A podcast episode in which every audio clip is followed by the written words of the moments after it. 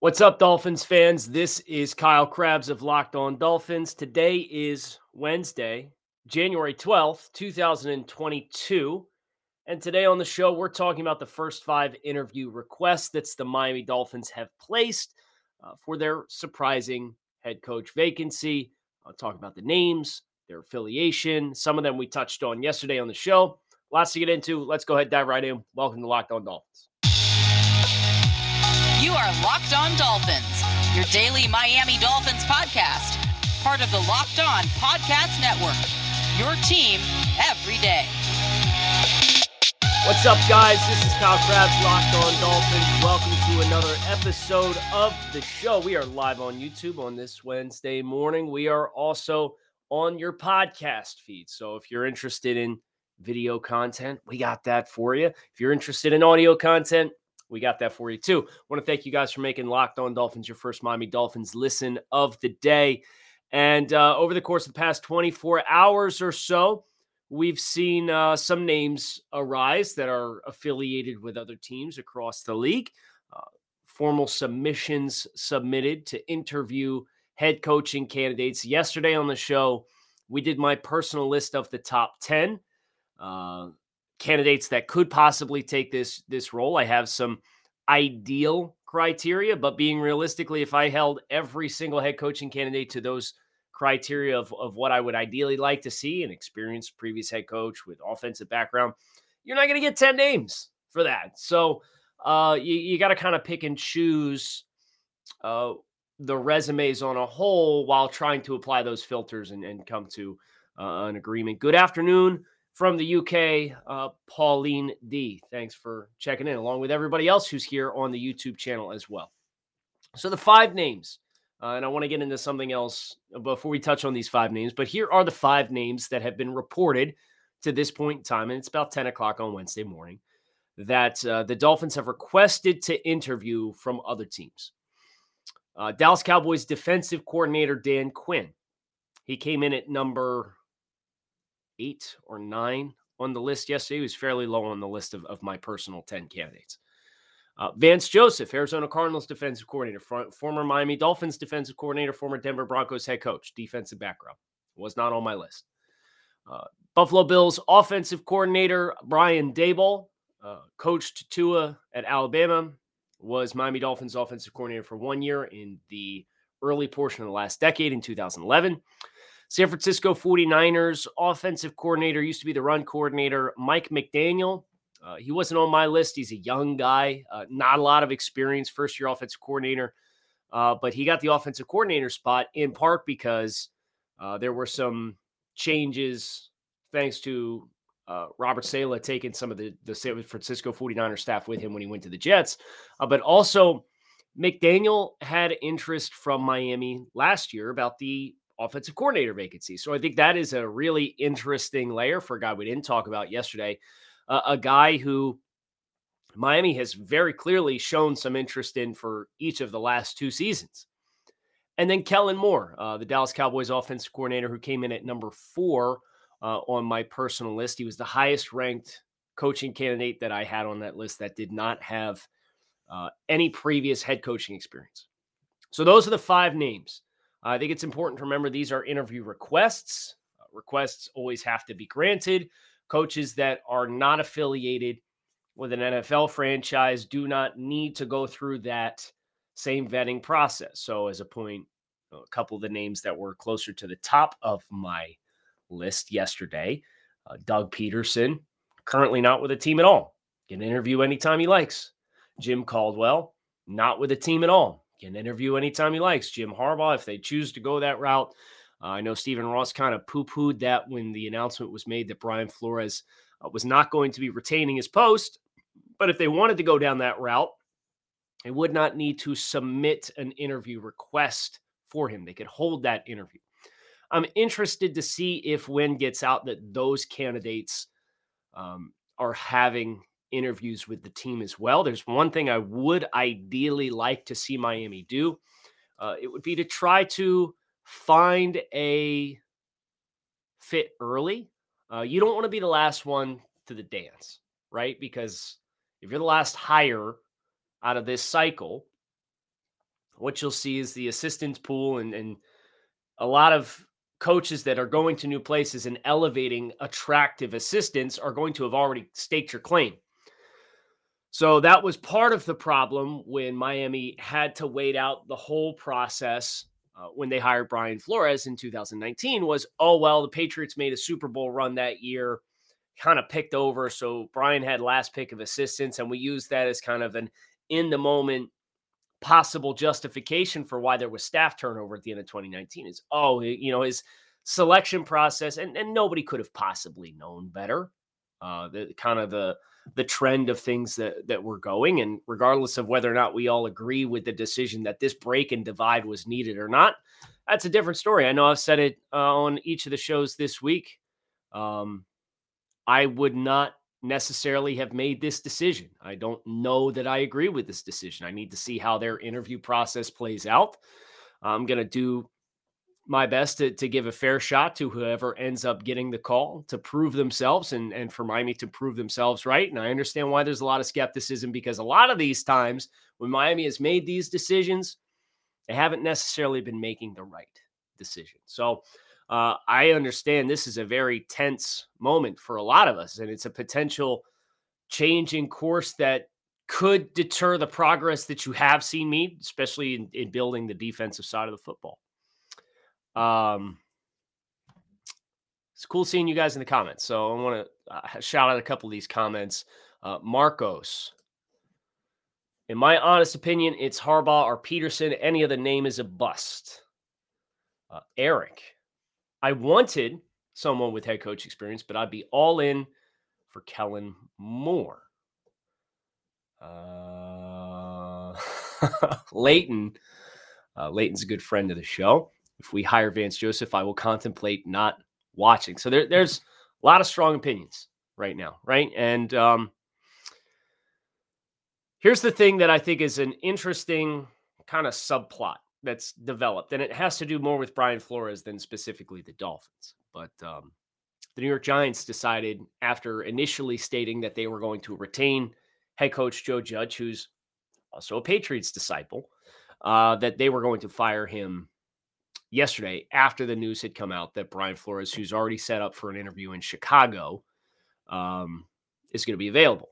I would fully expect that the Giants, you know, Brian Flores is from Brooklyn. Um, I would fully expect that the Giants make a full court press uh, for Coach Flo.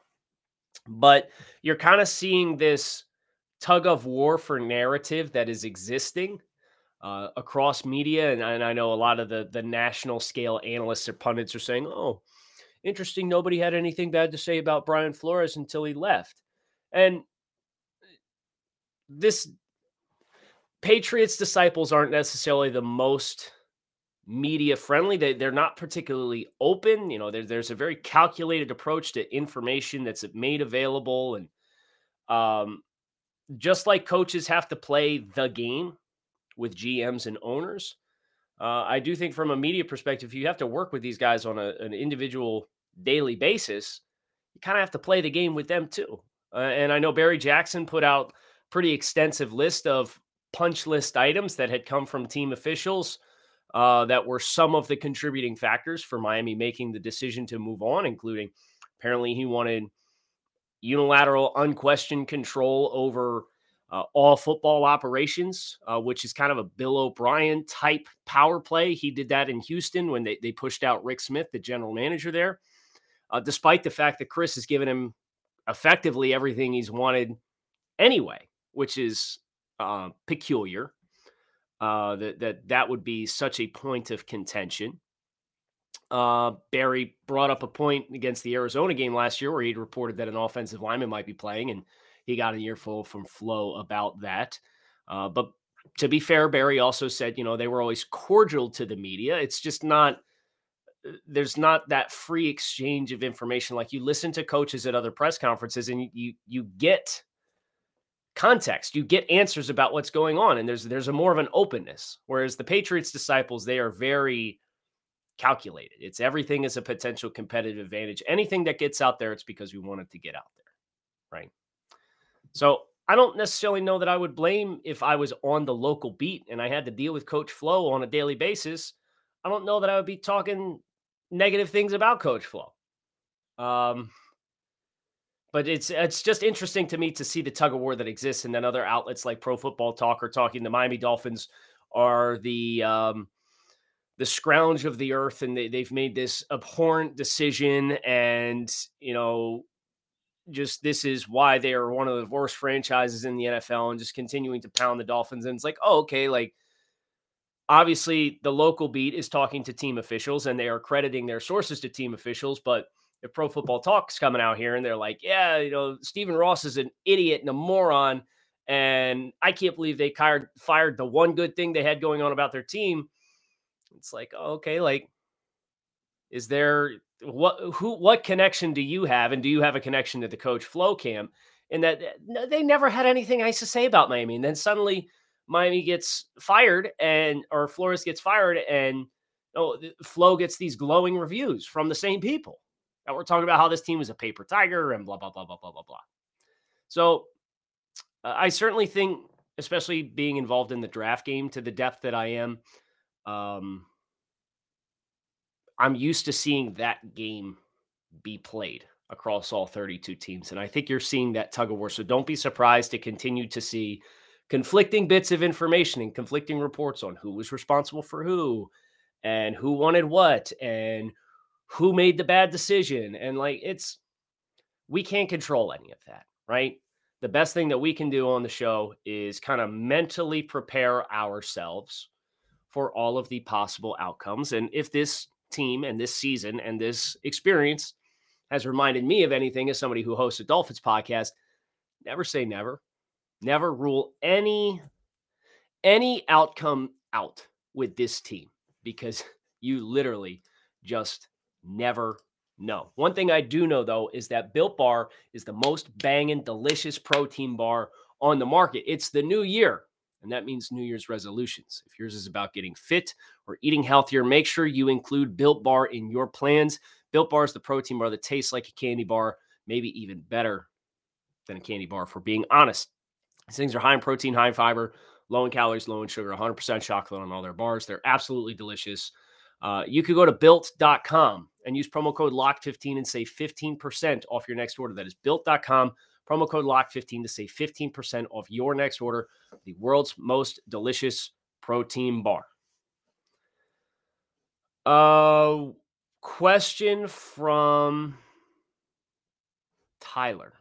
If you had to bet one year's salary, who do you think is our next head coach? I have very little gauge on what direction it, it's going to end up being.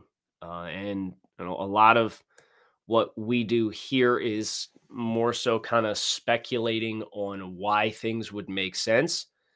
Uh, but with that said, um, I think there is still a realistic path for Jim Harbaugh if he's going to be enticed. I know he's reportedly talking to uh, Michigan about a contract extension with a raise, which was like one year after he took a pay cut because the team was underperforming. Uh, so he's probably trying to leverage and get that that back in his contract. Um, but if he is legitimately interested in the NFL game and is planning on leaving, and then that way, from Stephen Ross's perspective, he's not the one that's coaxing him away. If Jim's going to make the jump, I think there's a, a strong pathway that they make a push there. I would not be surprised with Jim Caldwell. And I honestly would not be surprised with Brian Daboll, And I would not be surprised with the guy we're going to talk about now, which is Mike McDaniel. Uh, Mike McDaniel, former run game coordinator of the San Francisco 49ers. He's now their offensive coordinator. And he's a Yale graduate. He's widely regarded as one of the smartest football minds in all of football, offensive football. He wasn't on my list. And the reason why he wasn't on my list was that the concerns with McDaniel were kind of rooted in the experience that he has. He has one year as the offensive coordinator this year in San Francisco. He spent he's been in San Francisco since 2017, and he's been the run game coordinator in San Francisco since 2017 when Kyle Shanahan got there. Before that, he was an offensive assistant with Kyle Shanahan in Atlanta from 2015 to 2016. There was a stretch with the Washington football team from 2011 to 2013 as an offensive assistant and wide receivers coach. He spent one year in Cleveland as wide receivers coach, the Sacramento Mountain Lions running backs coach 2009 2010. Houston Texans offensive assistant 2006 to 2008 and an intern with the Denver Broncos in 2005. Another guy who's in his 30s and that small of a sample size. And of course, Shanahan is still the prominent presence in calling the plays. So that's just kind of my question with McDaniel. Now, there's no question you listen to Mike McDaniel talk. He's incredibly intelligent, incredibly right. The football dynamic and X's and O's were home run hires. Um, I think with his background, not being of the Belichick descent, if you will, from a coaching tree perspective, probably a little bit more open to the collaboration that the um, the Dolphins seem to be interested in having with their coaching staff and the front office and the everybody being on the same page and and not I need to have a unilateral control over the roster and, and personnel decisions in the draft and salary cap and so on and so forth, even though Chris Grier was giving Brian Flores all those things to begin with. Again, remember, Brian Flores was not fired for football reasons. He was fired for player personnel and relationship reasons. I don't think you would have that conflict with Mike McDaniel. But one of the other questions with Brian Flores was the relationship side of thing and how good of an offensive staff could you build? And I always go back to midseason when things were way off the rails and we were right at the trade deadline. And it was like, if this team doesn't make a trade for a different quarterback and you go into this offseason and you turn things around and you keep Brian Flores, how are you going to turn around your offensive staff? How are you going to hire competent staff? And the answer was always, I don't know. Well, that was probably a large part of the reason why a, a change was made, was probably deemed, and I'm assuming here, I'm not filling in the blanks, I'm not speaking for anybody, but I'm just kind of looking at everything for what it is. That staff and that effort was too far gone. How well can Mike McDaniel, as a head coaching candidate, pull together an offensive staff? Now, he's been in successful places. He's worked with Kyle Shanahan. Uh, he was on that Falcons team that had a lot of success offensively. Uh, he was, I believe, and I'm going to look this up to make sure I am correct in saying this. I believe he was on that Washington football team staff with Sean McVay. Yes. So McVay was an offensive assistant in 2010 with the team. And then he was the tight ends coach from 2011 to 2013. And then he was the offensive coordinator in Washington from 2014 to 2016. So the overlap that exists here is 11, 12, and 13 with Sean McVay in Washington. And that was a rock star staff for a lot of head coaches in today's game. That's the appeal. What does the San Francisco 49ers offense and that Shanahan McVay offense bring to the table? That's um that's a very effective scheme that you've seen a lot of quarterbacks play in and play friendly. And I think that should be one of the prerogatives for the Dolphins in making a head coaching hire. So there's ways in which Mike McDaniel would absolutely make sense. I don't have firm affirmation of what his staff would look like. But the other concern here is would that result in a defensive scheme change? Because I'm looking at some comments here from Indade and Dalton, and it's asking which players on defense do you think are most affected by the firing of Flo? Which players are most dependent on his scheme? Indade. Whole defense's effectiveness was dependent on the scheme. They can't run pressure they can't pressure without blitzing. It can be exploited. If teams stick to the run. Um, Fabian, shout out. Thanks for listening on QAM, WQAM. I went on with Joe Rose show this morning. Had a great time talking ball with them. And that's the biggest concern for me is you've built this really strong nucleus on the defensive side of the ball. And retaining as much of that as possible is going to be important because if you make a head coaching change, you make a defensive system change, and then you adjust, you've taken two steps back just to take one step forward on the other side of the ball. And that's going to be a hard pill to swallow if so much of what you've spent three years building on defense is compromised and watered down and players leave because it doesn't make sense and they're not a scheme fit anymore. And this is kind of the perpetual cycle that teams find themselves in. And Dolphins fans have been circling this cycle for 10 years, 15, 20 years. So you guys are well versed in how it works and, and the risks that are associated with this. Um, but I think there's a an important chapter of this iteration of the Dolphins the life cycle that this team is in. And that's something that we've tried trying been trying to implement over the draft network pretty frequently. Is talking about teams having life cycles. Everybody's expectations for NFL success have been skewed by a handful of teams that have been really consistently good. They're the gold standard, but that's not normal, right? New England being Super Bowl contenders for 20 years is the exception. It's not the rule.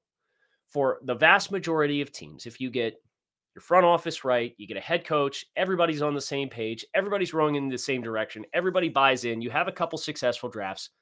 What you have is like a five, six year window where you can say we are legitimately going to compete for championship. And then at that point, you are transitioning from a young contender into a win now team and as you transition into win now, the way that you spend financially changes, the way that you invest your draft capital changes, and you're trying to fill the holes. And that was what Miami was really stuck in is they were a team that never really started at rebuilding team, working through young contender and transitioning into win now. They were just we're win now all the time. We're trying to win now every single year. Well, that results in a lot of moves that are short-sighted a lot of moves that don't really take into account long term salary cap ramifications and so on and so forth. And uh, that was one thing that I appreciated that this team did right when they committed in 2019 to, to going back to square one. Cleared all the dead cap, cleared all the bad contracts, got a really young nucleus, and you've spent the last three years now building towards an individual vision. Well, this goes for the defensive side of the ball. This goes for the quarterback position. This goes for the offensive scheme that you're now going to bring in here. There's a lot of variables at play.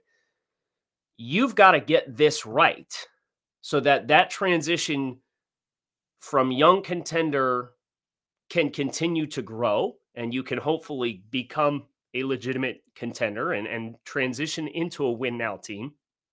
But if you don't, you're going to be stuck making that A or B choice again, which is A, we got to go back to square one and start it all over again. And B is we're going to be chasing our tails, hoping we get lucky one year and be back in that win now mentality every single year and having to make constant interchangeable pieces year over year over year over year. And that's what's concerning. That that for me is the scariest bit because if we go back to that, that then all of this was for nothing. And I'm going to follow that up in just a minute. But got to tell you guys about our friends over at Get Upside. It's an incredible app for everybody who buys gas you need to know about. Listeners are making up to 25 cents for every gallon of gas every time they fill up. Just download the free Get Upside app in the App Store, Google Play right now. Use promo code touchdown. You can get a bonus 25 cents per gallon your first fill up. It's up to 50 cents cash back. Don't pay full price at the pump anymore. Get cash back using Get Upside. Download the app for free. Use promo code touchdown. You can get up to 50 cents per gallon cash back on your first tank. People who drive a lot is, are making as much as two to three hundred dollars back per month. And there's no catch. The cash gets added right to your account. You can cash out anytime to your bank account, PayPal, e-gift cards such as Amazon or other brands. Just download the free Get Upside app and use promo code touchdown. I'm sure there's some pretty good betting odds out there about who the Dolphins net head coach is going to be. Since somebody asked me if I was going to bet uh, one month salary on who it's going to be. If you want to make some bets on who it's going to be, Bet Online is the place to be. They want to wish you a happy new betting year as we continue our march to the playoffs and beyond. Bet Online remains the number one spots for all the best sports wagering action in 2022. A new year with new updated desktop and mobile website. You can sign up today and receive a 50% welcome bonus on your first deposit using promo code locked on from football, basketball, hockey, boxing, and UFC. Right your favorite Vegas casino games. Don't wait to take advantage of all the amazing offers available for 2022. BetOnline is the fastest and easiest way to wager on all your favorite sports, and it is where the game starts. Dylan in the comments, shout out, chug for Doug. Raging Dolphins maniac with a question here that I think is a good one. Kyle, is there any chance they keep Josh Boyer in the current defensive scheme? I think that's should be on the table, but my question is what was the change that the Dolphins made midway through the season that resulted in that dramatic flip of the switch in defensive success? You're midway through the season, your defense stinks out loud.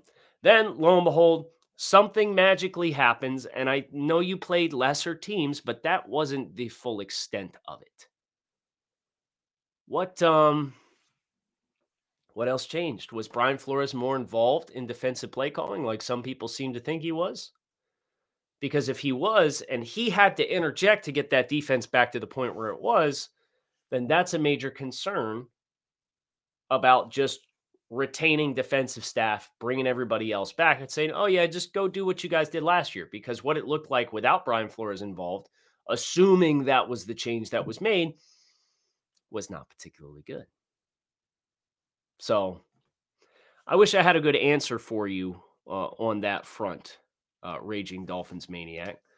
Um, there's a lot of speculation about a lot of talent, uh, including uh, Crown Trend. I think X is going to request a trade again. I know one thing that I had heard uh, was that X was not super big on Coach Flo. and I, I, think that the strife that existed between those two guys was well documented. I know X had a comment on Instagram, I believe it was after the firing was announced.